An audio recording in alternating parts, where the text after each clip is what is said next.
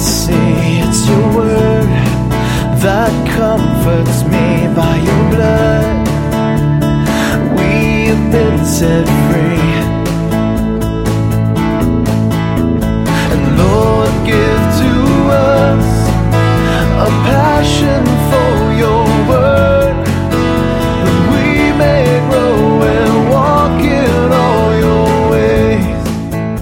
Behalf of Calvary Chapel Reading, welcome to the Bible teaching ministry of our senior pastor, Jim Jarrett. Here's Pastor Jim with today's study, designed to help us grow in the Word. Amen. If you'll remain standing and take your Bibles and turn, if you will, to James chapter 3. James chapter 3 as we continue uh, through the book of James. I'm going to read this morning verses 1 through 12. This will be our text for the next couple of weeks. So, James chapter 3, verses 1 through 12, if you'll follow along as I begin reading now in verse 1. Not many of you should become teachers, my brothers, for you know that we who teach will be judged with greater strictness. For we all stumble in many ways. And if anyone does not stumble in what he says, he is a perfect man, able also to bridle his whole body. If we put bits into the mouths of horses so that they obey us, we guide their whole bodies as well. Look at the ships also. Though they are so large and are driven by strong winds, they are guided by a very small rudder wherever the will of the pilot directs. So also the tongue is a small member, yet it boasts great things. How great a forest is set ablaze by such a small fire. And the tongue is a fire, a world of unrighteousness. The tongue is set among our members, staining the whole body, setting on fire the entire course of life, and set on fire by hell. For every kind of beast and bird, of reptile and sea creature can be tamed and has been tamed by mankind, but no human being can tame the tongue. It is a restless evil full of deadly poison. With it we bless our Lord and Father, and with it we curse people who are made in the likeness of God. From the same mouth come blessing and cursing. My brothers, these things ought not to be so. Does a spring pour forth from the same opening both fresh and salt water? Can a fig tree, my brothers, bear olives or a grapevine produce figs? Neither can a salt pond yield fresh water. May the Lord bless, bless this reading of His word and our time together in it. You may be seated.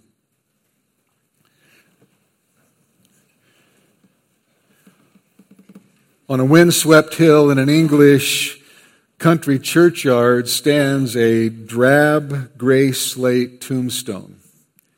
And the faint inscription reads this way Beneath this stone, a lump of clay, lies Arabella Young, who, on the 24th of May, began to hold her tongue.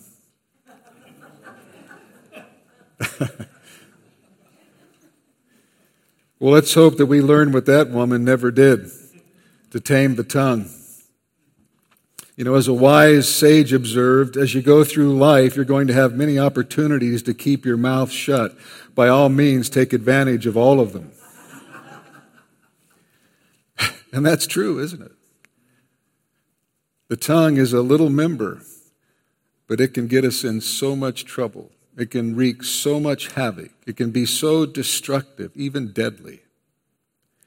And the Bible has a lot to say on the importance of controlling the tongue.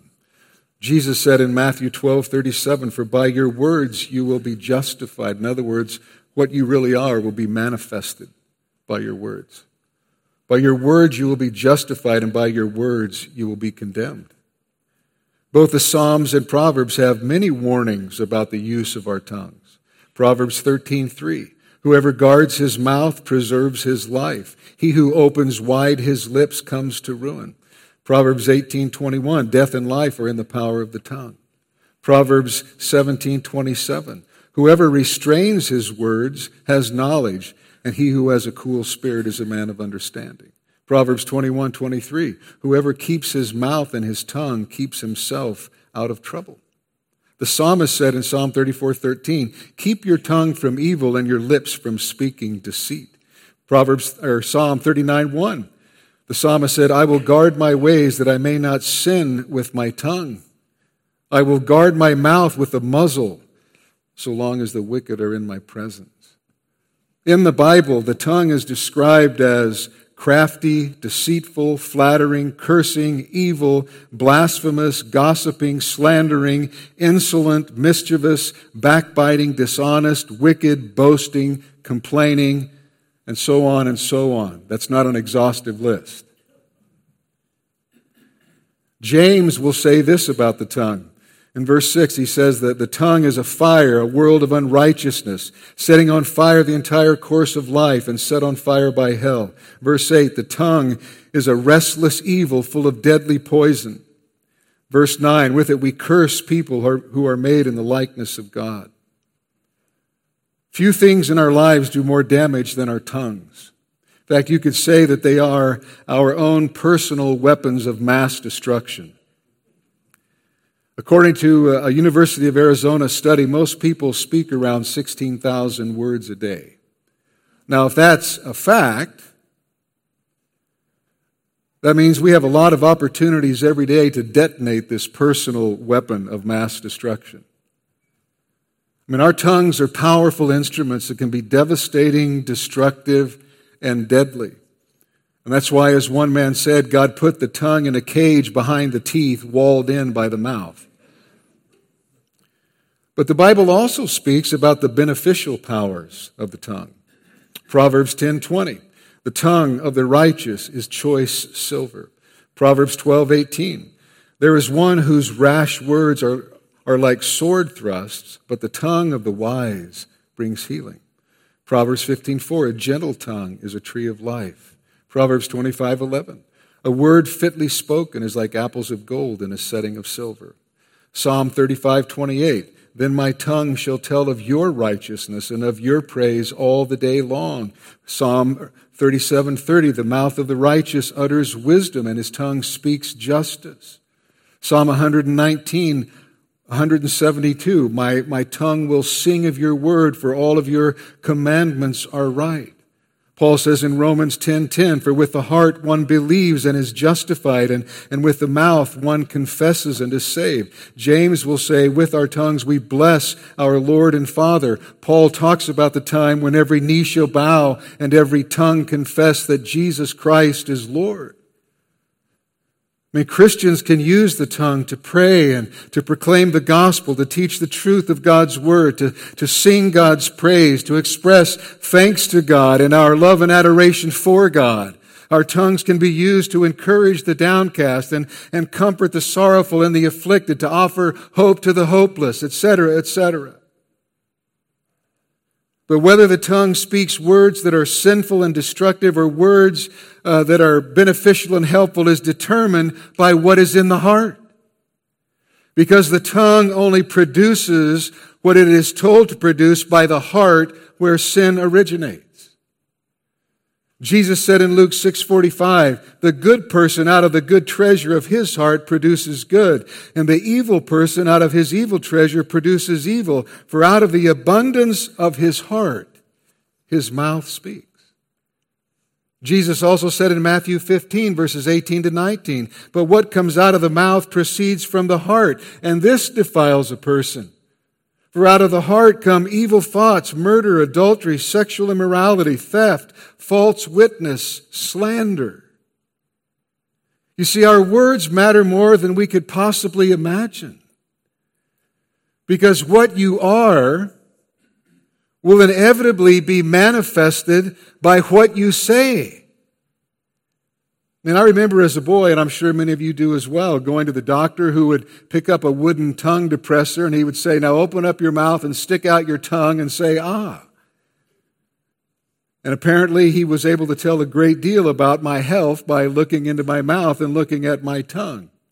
And the idea is that uh, the appearance and color and coating of, of your tongue were key indicators of your overall health. Well, that is a parable of spiritual reality.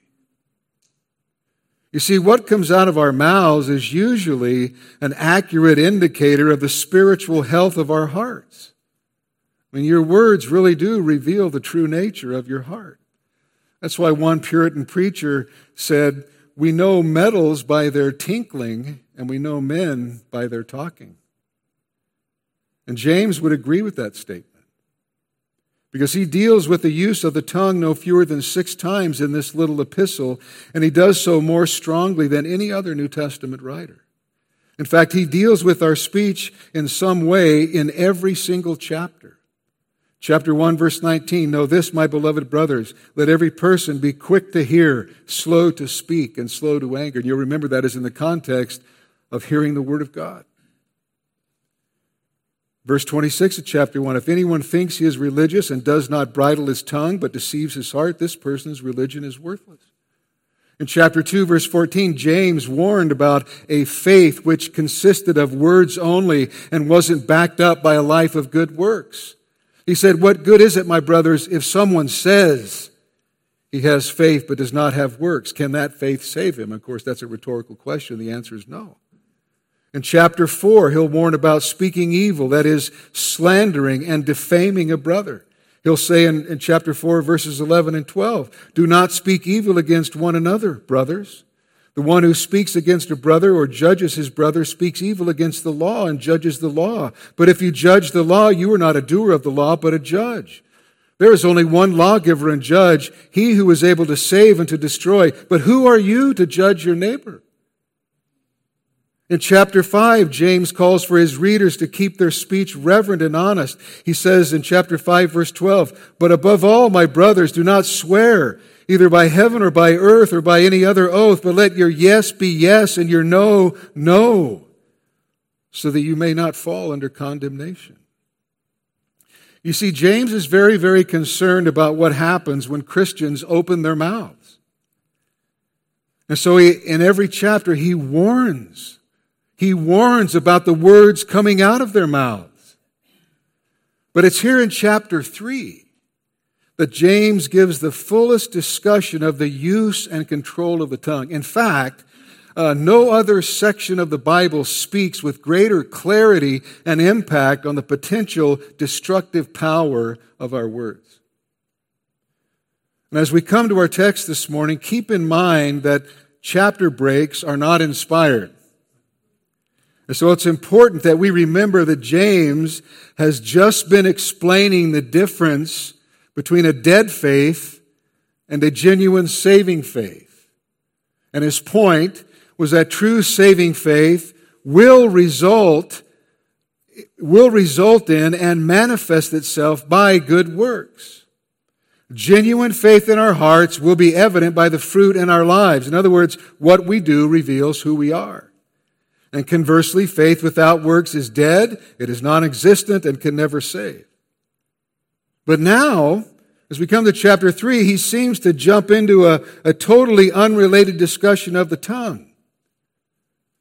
But context is always important for a correct interpretation. What James has to say about the use and control of the tongue is in keeping with his theme and the central message of the book that genuine faith will manifest itself in our lives. And the point now in chapter 3, verses 1 to 12, is that a genuine living faith will be seen not only in our works, but it will also be seen in the words that come from our mouths, because ultimately they come from our hearts. You see, if we have been born again, we have received a changed heart. We have received a new heart. And so the words we say will reflect the reality of our new birth. Our words will manifest the fact that we are a new creation in Christ. As one commentator wrote, a transformed nature will produce transformed behavior. And new behavior involves new speech speech that corresponds to a saved and sanctified life, and that reflects the holy nature of the one who has given the new life. And so, just as good works, just as what we do reveals who we are, so too our words, what we say, they reveal who we are. The genuineness of a person's faith inevitably will be revealed by his speech because, again, the tongue is the great revealer of the heart. In fact, nothing is more telling on the heart than the tongue. And of course, the tongue would be the lips, the mouth, the tongue. I mean, it's, uh, you know, the, what we speak with. But the tongue is also the most difficult member of the body to control. Someone said because the tongue is in a wet place, it can easily slip. That's true. And slip it does. And there's no easier way to sin than with your mouth. Because you can say anything you want to say. With some other sins, there are restraints that, that might keep a person from committing that sin, but with the mouth, there are no restraints. And the tongue is one of the most common ways in which believers sin. And this is a very great concern to James. In chapter 2, verses 14 to 26, we had to deal with the penetrating question if you say you believe, then why do you behave like you do not? Well, here in chapter 3, verses 1 to 12, James confronts us with the question if you say you believe, then why do you say things you should not? And as we consider the fact that what comes out of our mouths reveals what is in our heart, let me ask you a question before we actually get into our text.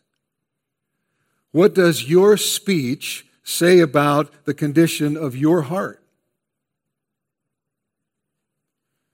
And if that question is taken seriously, it could be a troubling question uh, for some of you and extremely troubling for others. Mean, is there inappropriate anger in your speech? Is there cursing in your speech? Is there worldliness in your speech? Is your speech coarse or crude? Are you lewd in your speech?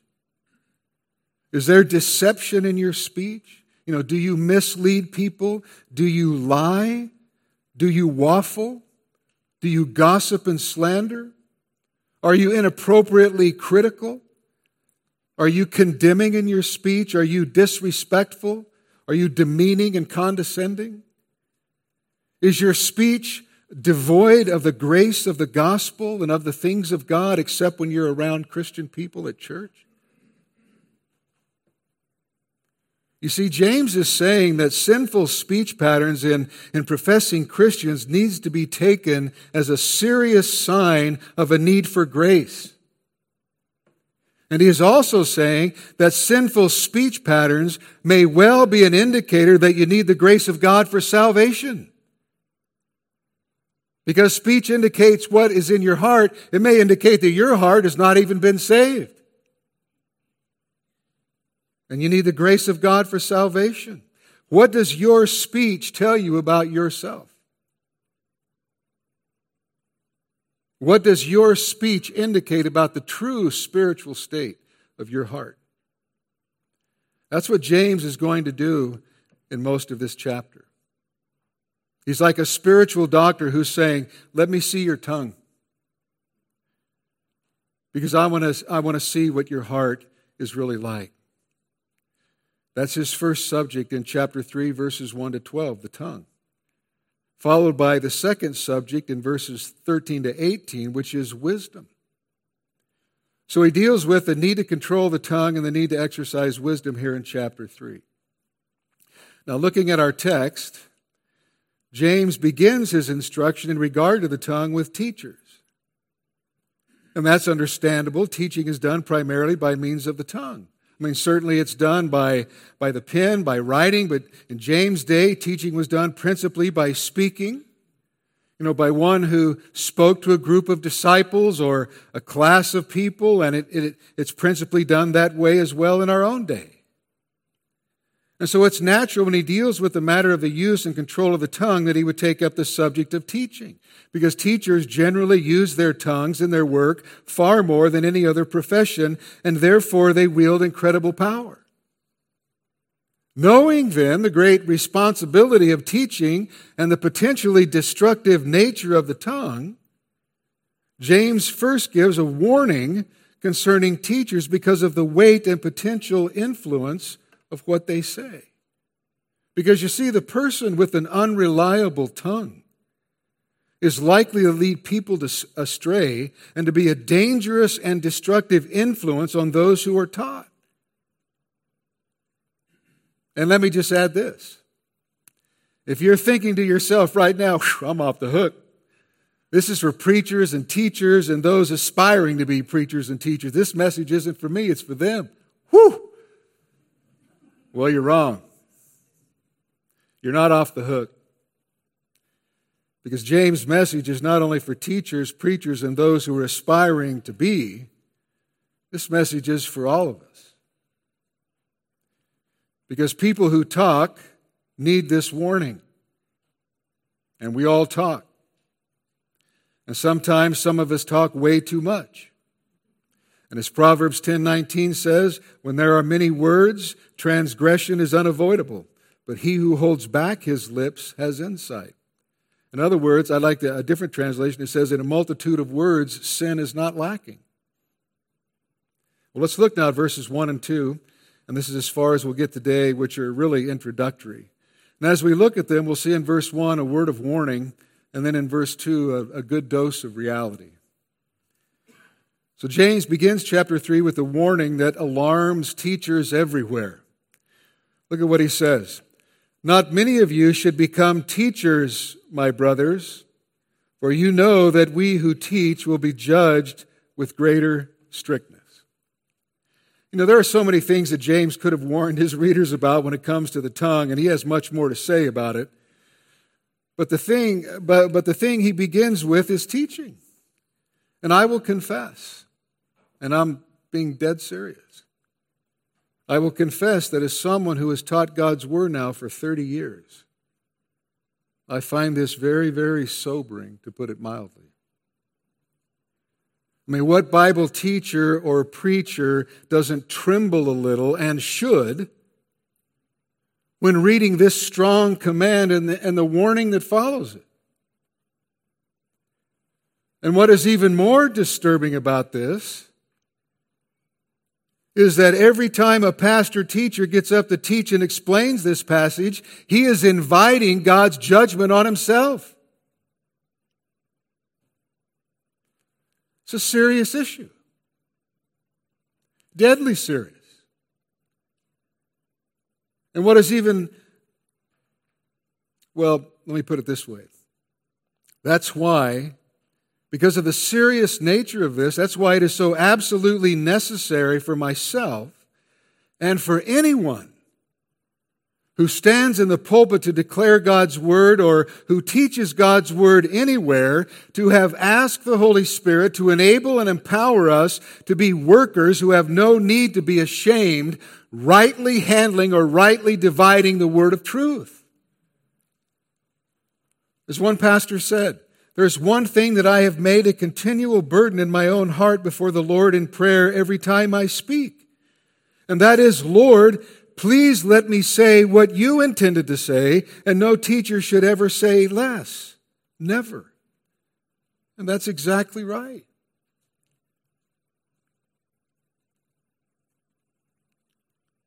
And you'll notice in verse 1 that James reminds his readers of their relationship to God and to himself by addressing them as my brothers. He's once again just assuring them that, that he accepts them and acknowledges them, acknowledges them as fellow members of God's family. But he says to them, Not many of you should become teachers. And the word translated here as teachers was often used of rabbis, and it refers to a person who functions in an official teaching or preaching capacity which would indicate to us that James was speaking of the official teaching office in the church. And so in this passage, he is specifically uh, speaking to those who are called to the task of teaching God's word in an official capacity as a leader in the church. But we shouldn't restrict this to officially appointed pastor teachers. And here's why.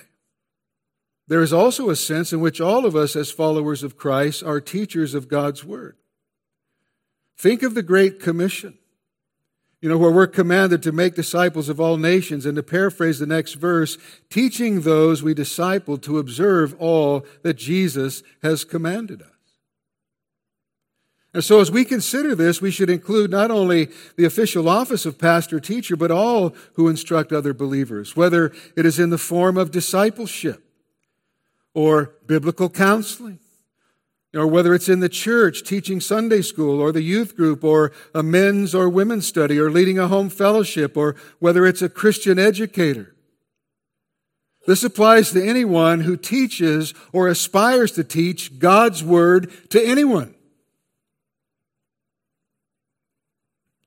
So this applies specifically to teaching God's Word in an official capacity and as a leader in the church, and it applies generally to any believer who seeks to teach others. And notice what James says. Notice what he warns. He says, Not many of you should become teachers.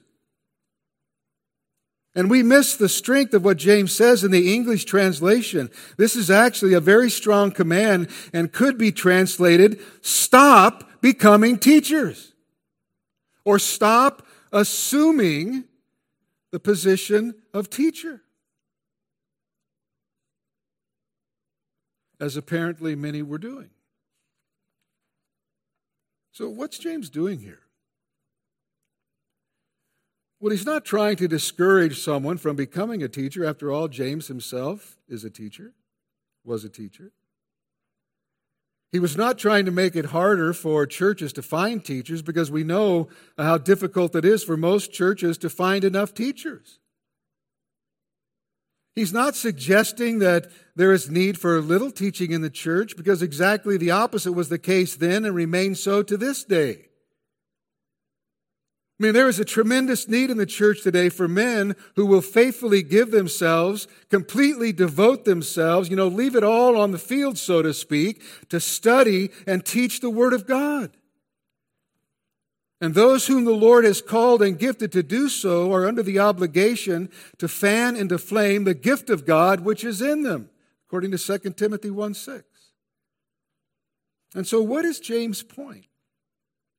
Well, to understand what he's dealing with, we have to understand the culture in the Jewish synagogue of that day, which apparently had carried over into the early church. The early church, and especially the predominantly Jewish congregations which James was writing to, had come out of the worship tradition of the synagogue, which highly honored teachers. And the title rabbi meant great one or my great one.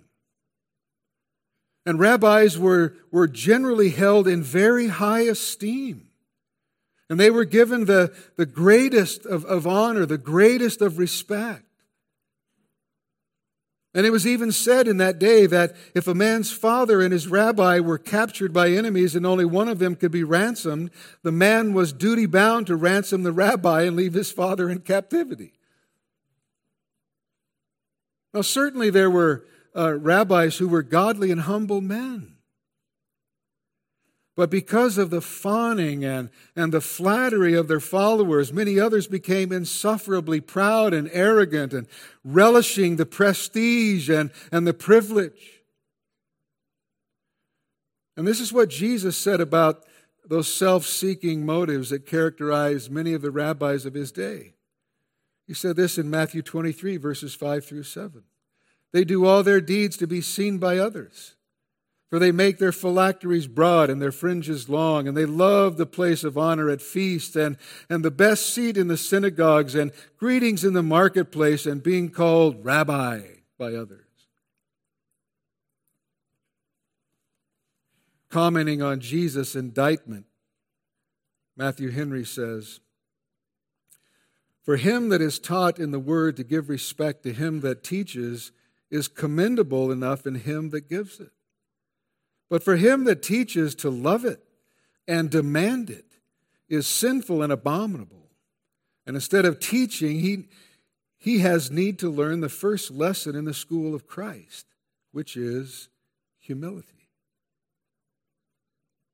The problem which developed in these predominantly Jewish congregations James was writing to was that the office of teacher in the church inherited some of this exalted status of the rabbi in the synagogues, making their position, you know, very enviable and desirable, but for the, all the wrong reasons.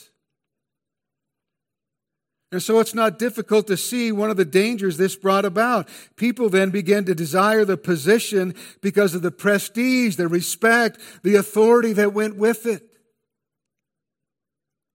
And there were some among those James was writing to who had self seeking motives, who desired to become teachers for all the wrong reasons. And there's no question that this sort of thing happened. Because Paul warned Timothy about those desiring to be teachers of the law without understanding either what they're saying or the things about which they make confident assertions. And the problem, which can be summed up in a word, was ambition. Carnal ambition, which has been and continues to be the scourge of the church. You know, people wanting to be in the limelight People wanting to speak in public, wanting the public attention, wanting to have position and influence and, and authority. They desire the esteem of being acknowledged as teacher and, and leader, but they don't want to pay the price demanded by such a position. I mean, people like this are always scrambling to places of prominence and, and scheming to, to climb the ladder, to be head of this ministry or that ministry. And let me tell you this if anybody ever says, in the context of ministry in the church, talks to you about climbing the ladder or moving up in the church, one thing you know for certain, they know absolutely nothing about serving the Lord. And it's all about carnal ambition. In the church, in service in the church, you don't climb the ladder. You descend. You want to be great in God's kingdom? What did Jesus say? Learn to be the servant of all. We have people who want to be, they want to be the leaders, they want to be the teacher, but they don't want to be servants. They want the position without putting in the time. They want the position without the sacrifice. They want it for all the wrong, wrong reasons. I mean, there is a shameful amount of striving and scheming going on in the church today. People jockeying for this position or that position, and all of it stinks of self. As one man said, if there is one thing worse than social climbing in the world, it is ecclesiastical climbing in the church. Ambition is a gilded misery, a secret poison, a hidden plague, the engineer of deceit, the mother of hypocrisy, the parent of envy, the original of vices, the moth of, of holiness, the blinder of hearts, turning medicines into maladies and remedies into diseases, high seats are never but uneasy, and crowns are always stuffed with thorns. James was well aware that sinful ambitions were driving some to become teachers. And he also knew they had absolutely no idea of the seriousness of the role or of the grave responsibility of declaring God's word. And so James issues the command stop. Stop. Stop assuming the role of teacher. I mean, if a man assumes the role of teaching the Bible because of a secret desire for status or recognition, he is doing it for self and not for the Lord. And the fact of the matter is, no one appoints himself to the office of teacher. No one. The pastor and elders, the leadership of the church must see the calling and gifting of God on that person's life. That is one of the protections built into the church. Yet we have many today who appoint themselves teachers. We have many went ones and not sent ones. In other words, they appoint themselves teacher and then they go on their own. They're not, they're not sent because they weren't recognized as having that calling and gifting by the leadership, and so they go on their own.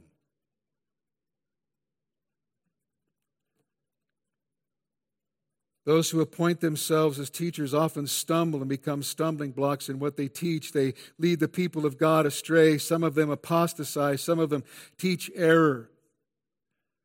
As one man said, they ignorantly and carelessly interpret the Word of God in order to impress others with their knowledge and understanding, and they are a great danger to the church and are in danger themselves from God.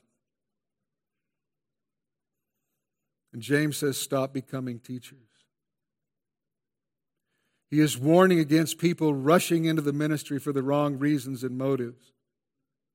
It's a warning that no one should presume to appoint themselves to the ministry, that no one should take up the task of teaching too casually.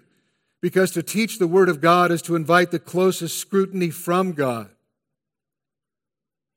As one man said, it is to venture into an area of ministry where influence is great, temptations are strong, and sins are easily committed, and none should enter it lightly and thoughtlessly. Listen, James is not trying to discourage the person who is genuinely called and gifted by God to teach from doing so. Not at all.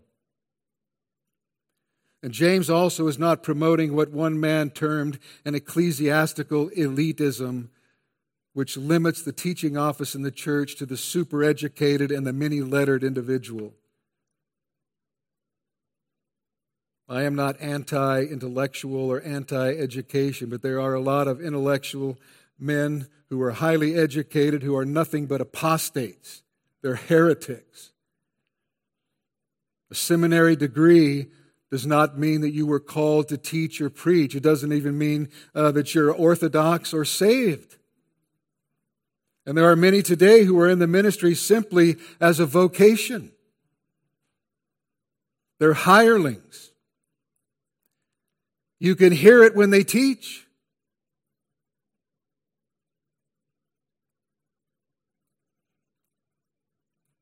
So James is not trying to discourage the genuinely called and gifted person.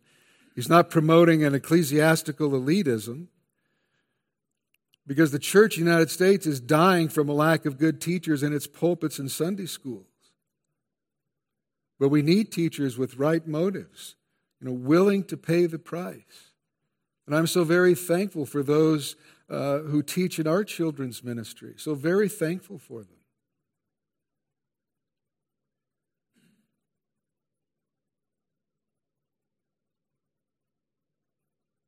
But we need men in the pulpits today with, with the right motives, willing to pay the price. Those who understand that the work of the teacher is to teach the Word of God, that the Word of God is the final authority in all matters of faith and practice. I mean, the teacher's primary task is to faithfully teach, explain, and apply the Word of God. He's not there to share his own speculations, nor is he there to teach his own ideas and opinions. My opinion doesn't matter. Neither does yours. What matters is what does it say? Because it means exactly what it says. It's not what does it mean to me? It doesn't matter what it means to me. It doesn't matter what it means to you. Again, what matters is what does it say? And how can that be applied in our lives? So the teacher's primary task is to faithfully teach, explain, and apply the Word of God, not share his own speculations or ideas and opinions. But even so, the teacher has to use his own words to convey the great truths contained in Scripture. And when God's word is faithfully preached, the Holy Spirit breathes life into it and it goes forth in power and authority, challenging and convicting men of women of its saving truths and, and laying bare the thoughts and the intentions of the heart.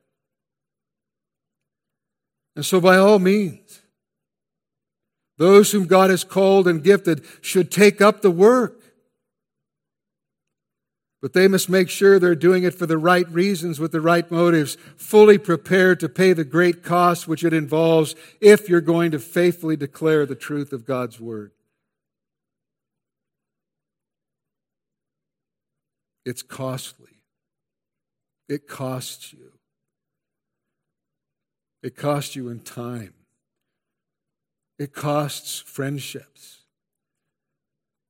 It costs your family and time they give up so you're, at, you're able to adequately prepare.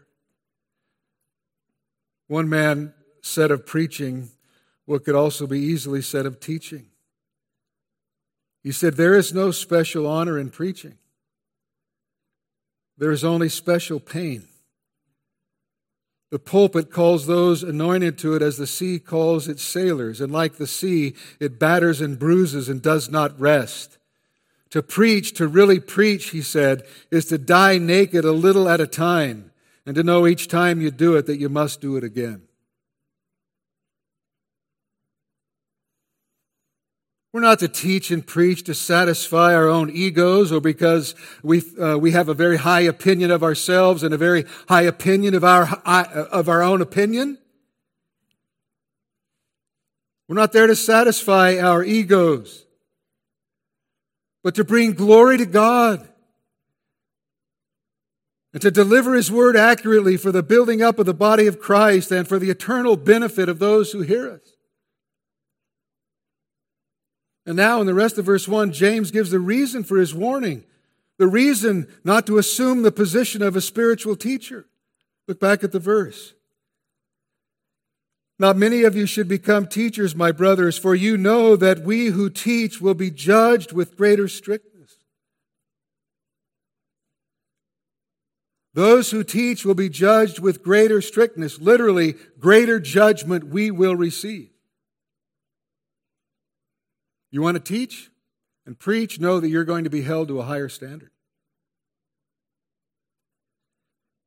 And James has already touched on this subject of judgment back in chapter 2 when he said, So speak and so act as those who are to be judged under the law of liberty. I mean, unbelievers will stand before God and face his final judgment at what is called the Great White Throne, described in Revelation 20. But as we discussed in chapter 2, there's also a judgment, a time of reckoning for believers.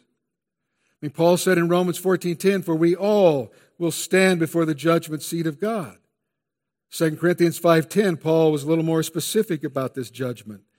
He said, "For we must all appear before the judgment seat of Christ, so that each one may receive what is due for what he has done in the body, whether good or evil." I mean, believers will not be judged for sin at the judgment seat of Christ because every sin the believer uh, has was judged at the cross.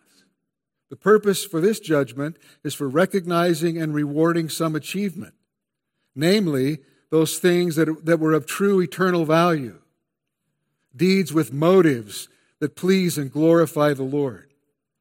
I mean, the true assessment of the work God has done in and through believers will be revealed on that day when each one discovers the real verdict on his or her works, service, and motives. And James now returns to this subject of judgment, but with specific reference to those who teach the scriptures.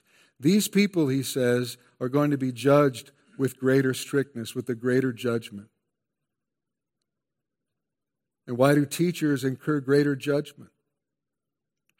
Well, because the answer is if we claim to have a more full knowledge of God's word for his people, and also claim that we are called and gifted to deliver it, then we are responsible to deliver it accurately, clearly, and we're also responsible to obey it, to live it. Teachers are expected to live the truth, not just teach it. I mean, we're to practice what we teach or preach. And so teachers are held to a higher standard. And so, by virtue of a pastor teacher, you know, by, by virtue of a pastor teacher's calling and study of God's Word and his knowledge of God's Word, which is more than many Christians, he is going to undergo a stricter judgment. Because greater authority and responsibility also brings with it greater accountability. And the reason for this greater accountability lies in the greater influence the teacher has. It's one thing to sin with your tongue in private or in front of one or two people. It's another thing altogether to stand in front of God's people and sin with your tongue.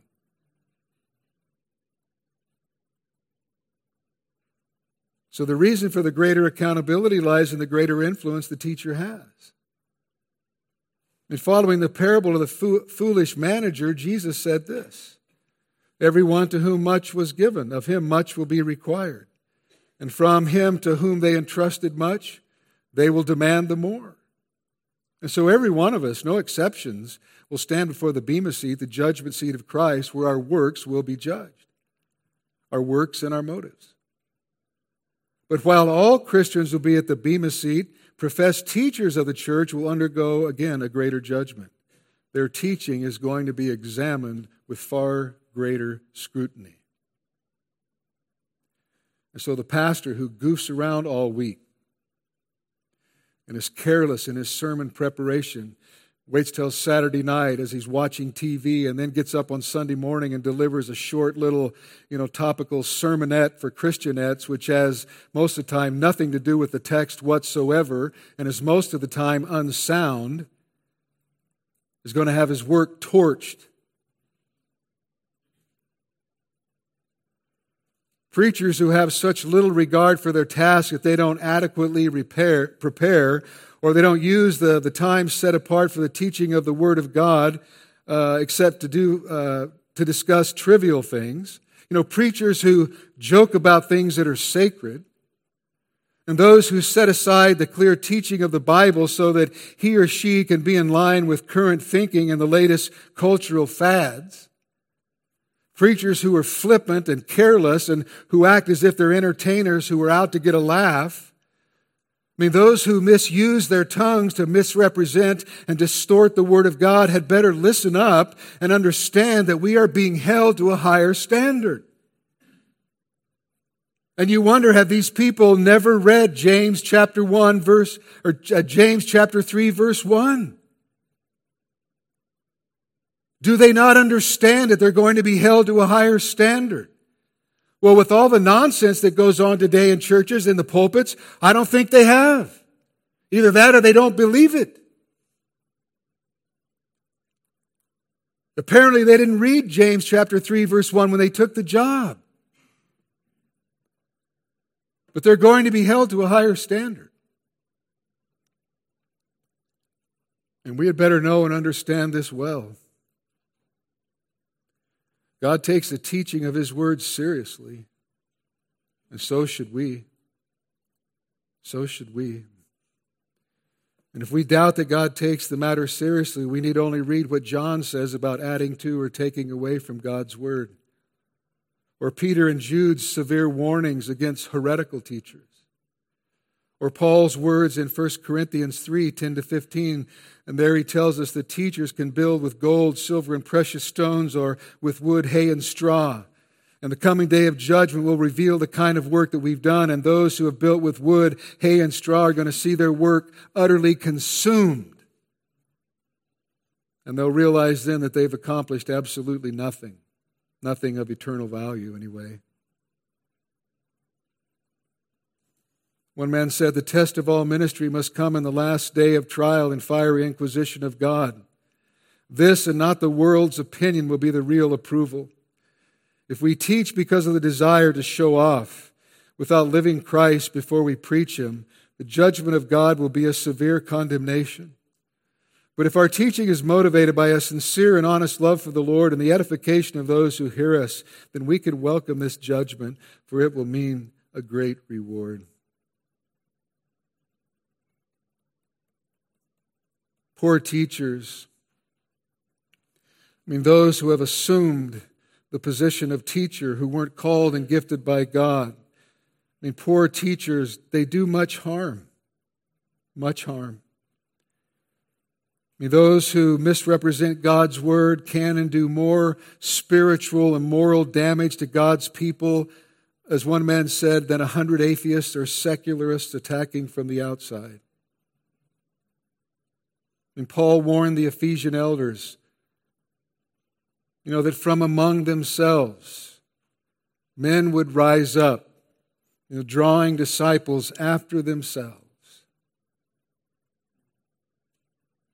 Men assuming the position of teacher because of ambition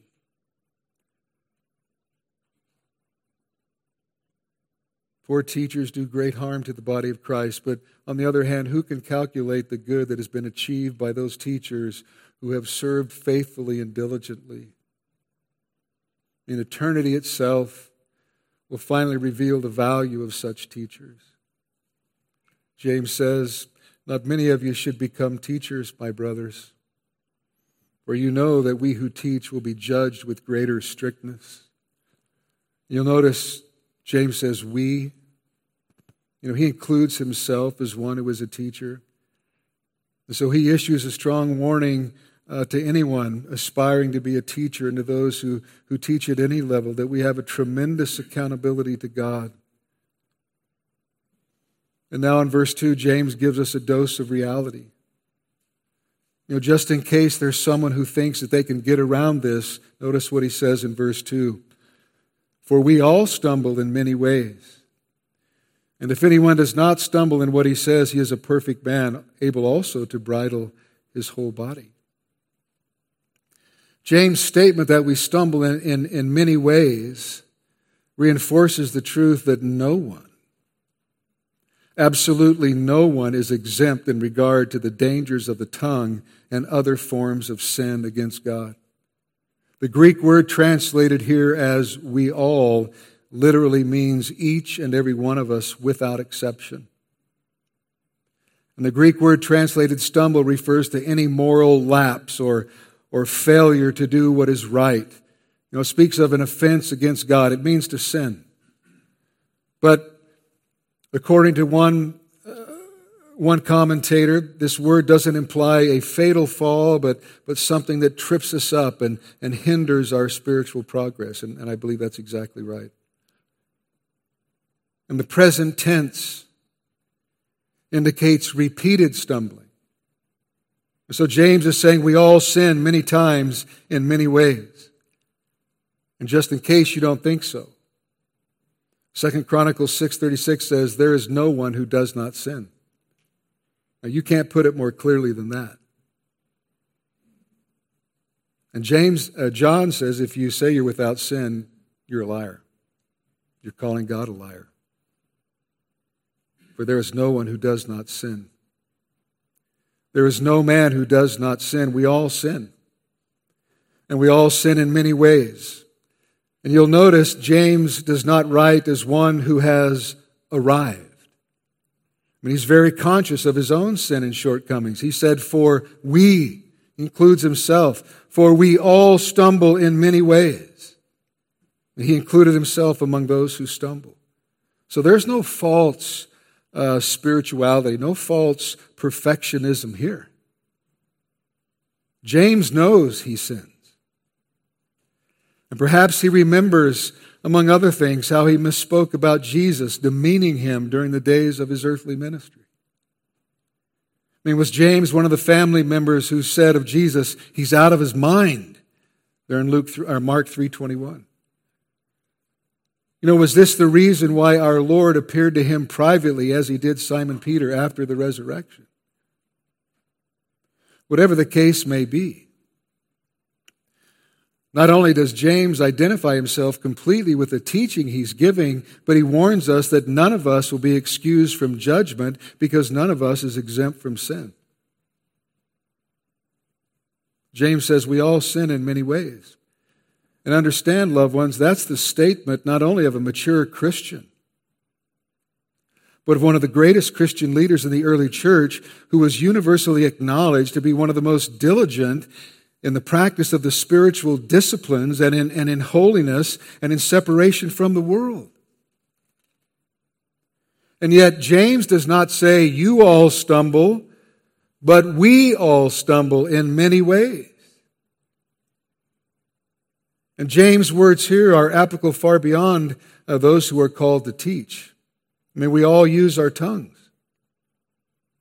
And James wants us to know we all sin in many, we all sin many times and in many ways. And no right-minded Christian can possibly argue with that. And one of the many ways we sin, and perhaps the most frequent way we sin, is with our tongues. Some of the greatest saints have had trouble with the tongue.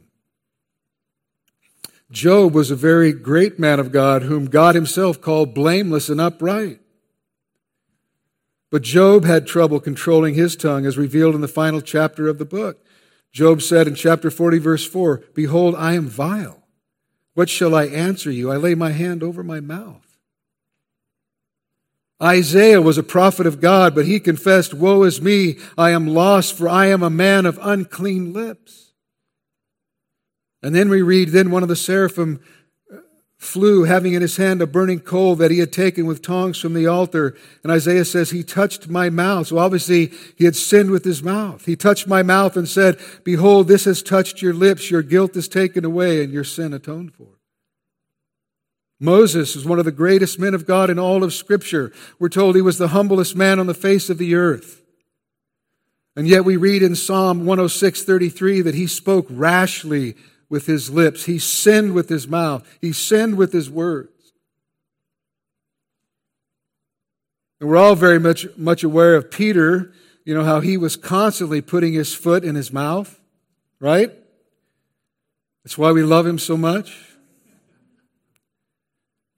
I mean, he declared to Jesus, even if everyone fell on account of him, that he would never fall, but later that very night, those same lips tragically denied Christ, and not only denied him, but denied him with cursing.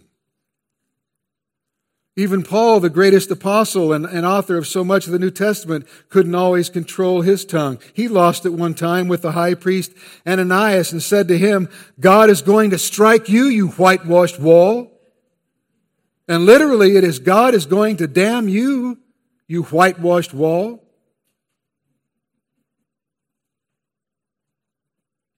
And so, if we're honest, all of us must admit is it is extremely difficult not to sin with the tongue.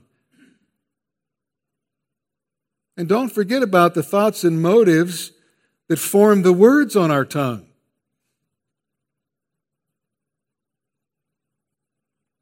It's extremely difficult not to sin with the tongue. I mean, it's so natural to just say whatever we want. In fact, in, in, this, in this culture, that's, um, that's almost seen as a virtue. You know, to express your feelings, as if we all need to know your feelings all the time.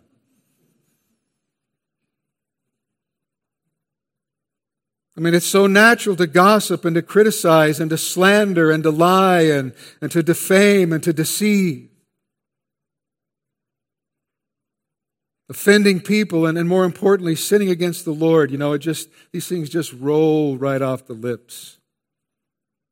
So we can sympathize with the songwriter who confessed, prone to wander, Lord, I feel it, prone to leave the God I love. May nowhere are we more apt to sin than in our speech, and we sin with the tongue so easily. That's why James says in the rest of verse 2 if anyone does not stumble in what he says, he is a perfect man, able also to bridle his whole body. Now, when James says he is a perfect man, does he mean perfect in the sense of a spiritually mature man? Is that what he means? And that's the way he used the word translated here perfect back in chapter 1, verse 4, when he said, And let steadfastness have its full effect that you may be perfect and complete, lacking in nothing. There in verse 4, the word perfect refers to that which is fully developed, you know, that which is mature, referring to spiritual maturity fulfilled in Christ likeness. And so, as the question then would be, is James using that word uh, in the same way here? Is he saying that the spiritually mature person does not stumble in what he says? and therefore he is also able to bridle or control his whole tongue. Is that what he's saying? I mean, certainly the spiritually mature person should have more control over his tongue than a new believer. But I don't believe that's what James is saying. Why? Because James was certainly a spiritually mature man. He was a spiritually mature leader, one of the, uh, believer, one of the greatest leaders in the, in the new, in the early church. And he just said he stumbled in many ways. Job, Isaiah, Moses, Peter, and Paul were all spiritually mature men. A blameless man, a prophet, leader of God's people, you know, two, uh, two apostles, all spiritually mature men, and none of them were able not to stumble in what they said. Therefore, they would also be unable to bridle or control the whole body. No one has ever perfectly tamed his whole body, which is the easier job, far less controlled his tongue, which is by far the much more difficult task. So, what does James mean here? What does this mean? Well, this word translated perfect has two meanings. One, as I just mentioned, means mature. But the second meaning carries the idea of absolute perfection, of being without any flaw or error. And I believe this is what uh, James means here in verse 2. Why? Two reasons. Number one, in saying this, uh, not only is there a little sarcasm, but James, more importantly, is pointing us to the only human who was completely sinless in speech on this earth Jesus Christ, who was without sin or fault in every other area of temptation as well. I mean, Jesus was perfect in his speech, absolutely without sin. Peter says he committed no sin, neither was deceit found in his mouth. There was no sin in Jesus' life and no sin in his mouth. He was without sin in word, thought, deed, and motive.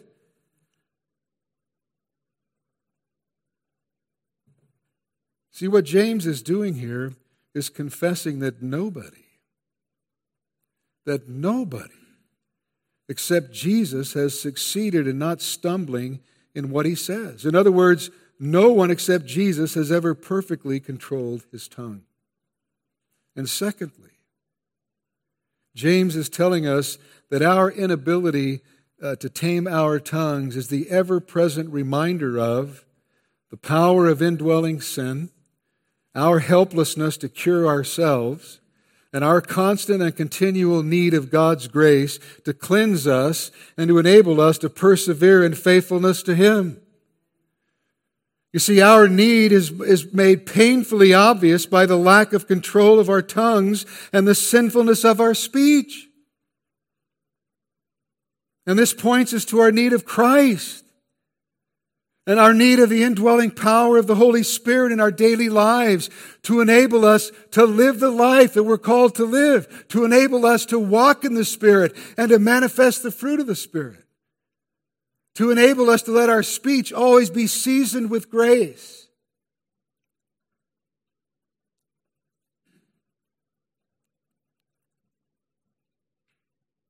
And so Dr. James is saying, Let me see your tongue. Because it's an accurate indicator of the spiritual health of your heart. And James' spiritual diagnosis is this not many of you should become teachers. Because those who teach will be judged with greater strictness. For we all, you know, every one of us stumble many times and in many ways. We all find it easy to offend with our tongue. But anyone who has managed to control his tongue completely, perfectly, is, is, is a perfect man able to control his whole body perfectly as well. However, no one except Christ has ever done that. And so, our only hope as we pursue the taming of our tongues is that we are Christ's. We belong to Him and we are being made increasingly like him. But this battle for holiness in our lives, and here specifically in our speech, is a long running one. And it needs to be fought constantly, doesn't it? Constantly, daily, hourly, moment by moment. Moment by moment.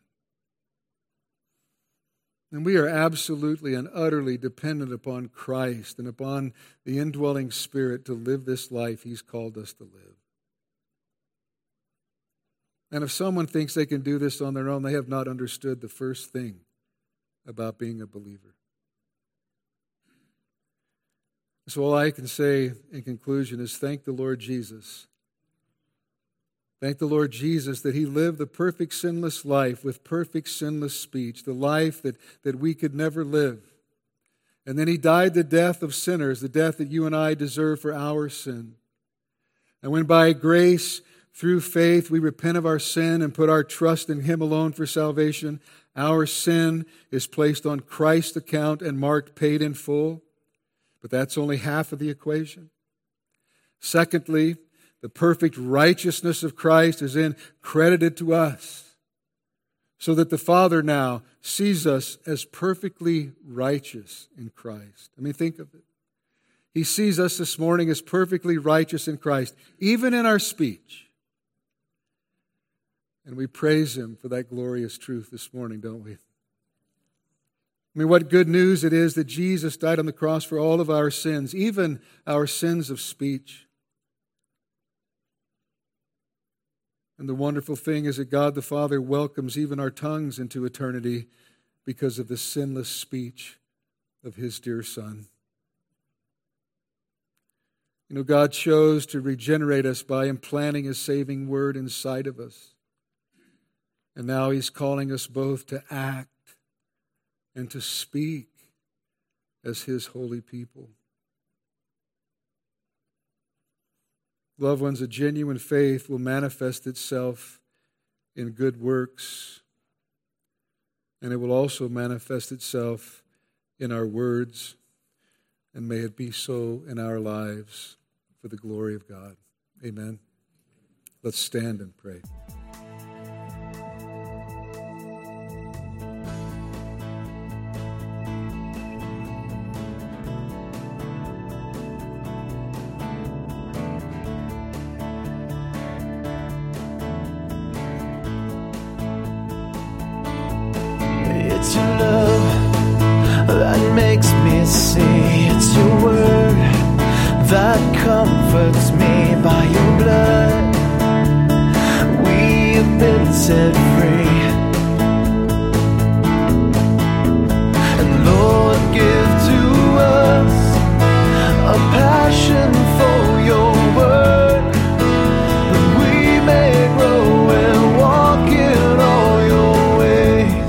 Behalf of Pastor Jim Jarrett and everyone at Calvary Chapel Redding Palo Cedro, we hope and pray this study you just heard will help you grow in the Word. If you have any remaining questions or comments, please call us at 530 547 4400. That's 530 547 4400. Or write to us at P.O. Box 837, Palo California 96073. You can also email us through the website at ccredding.com. Thank you for listening, and may God richly bless you.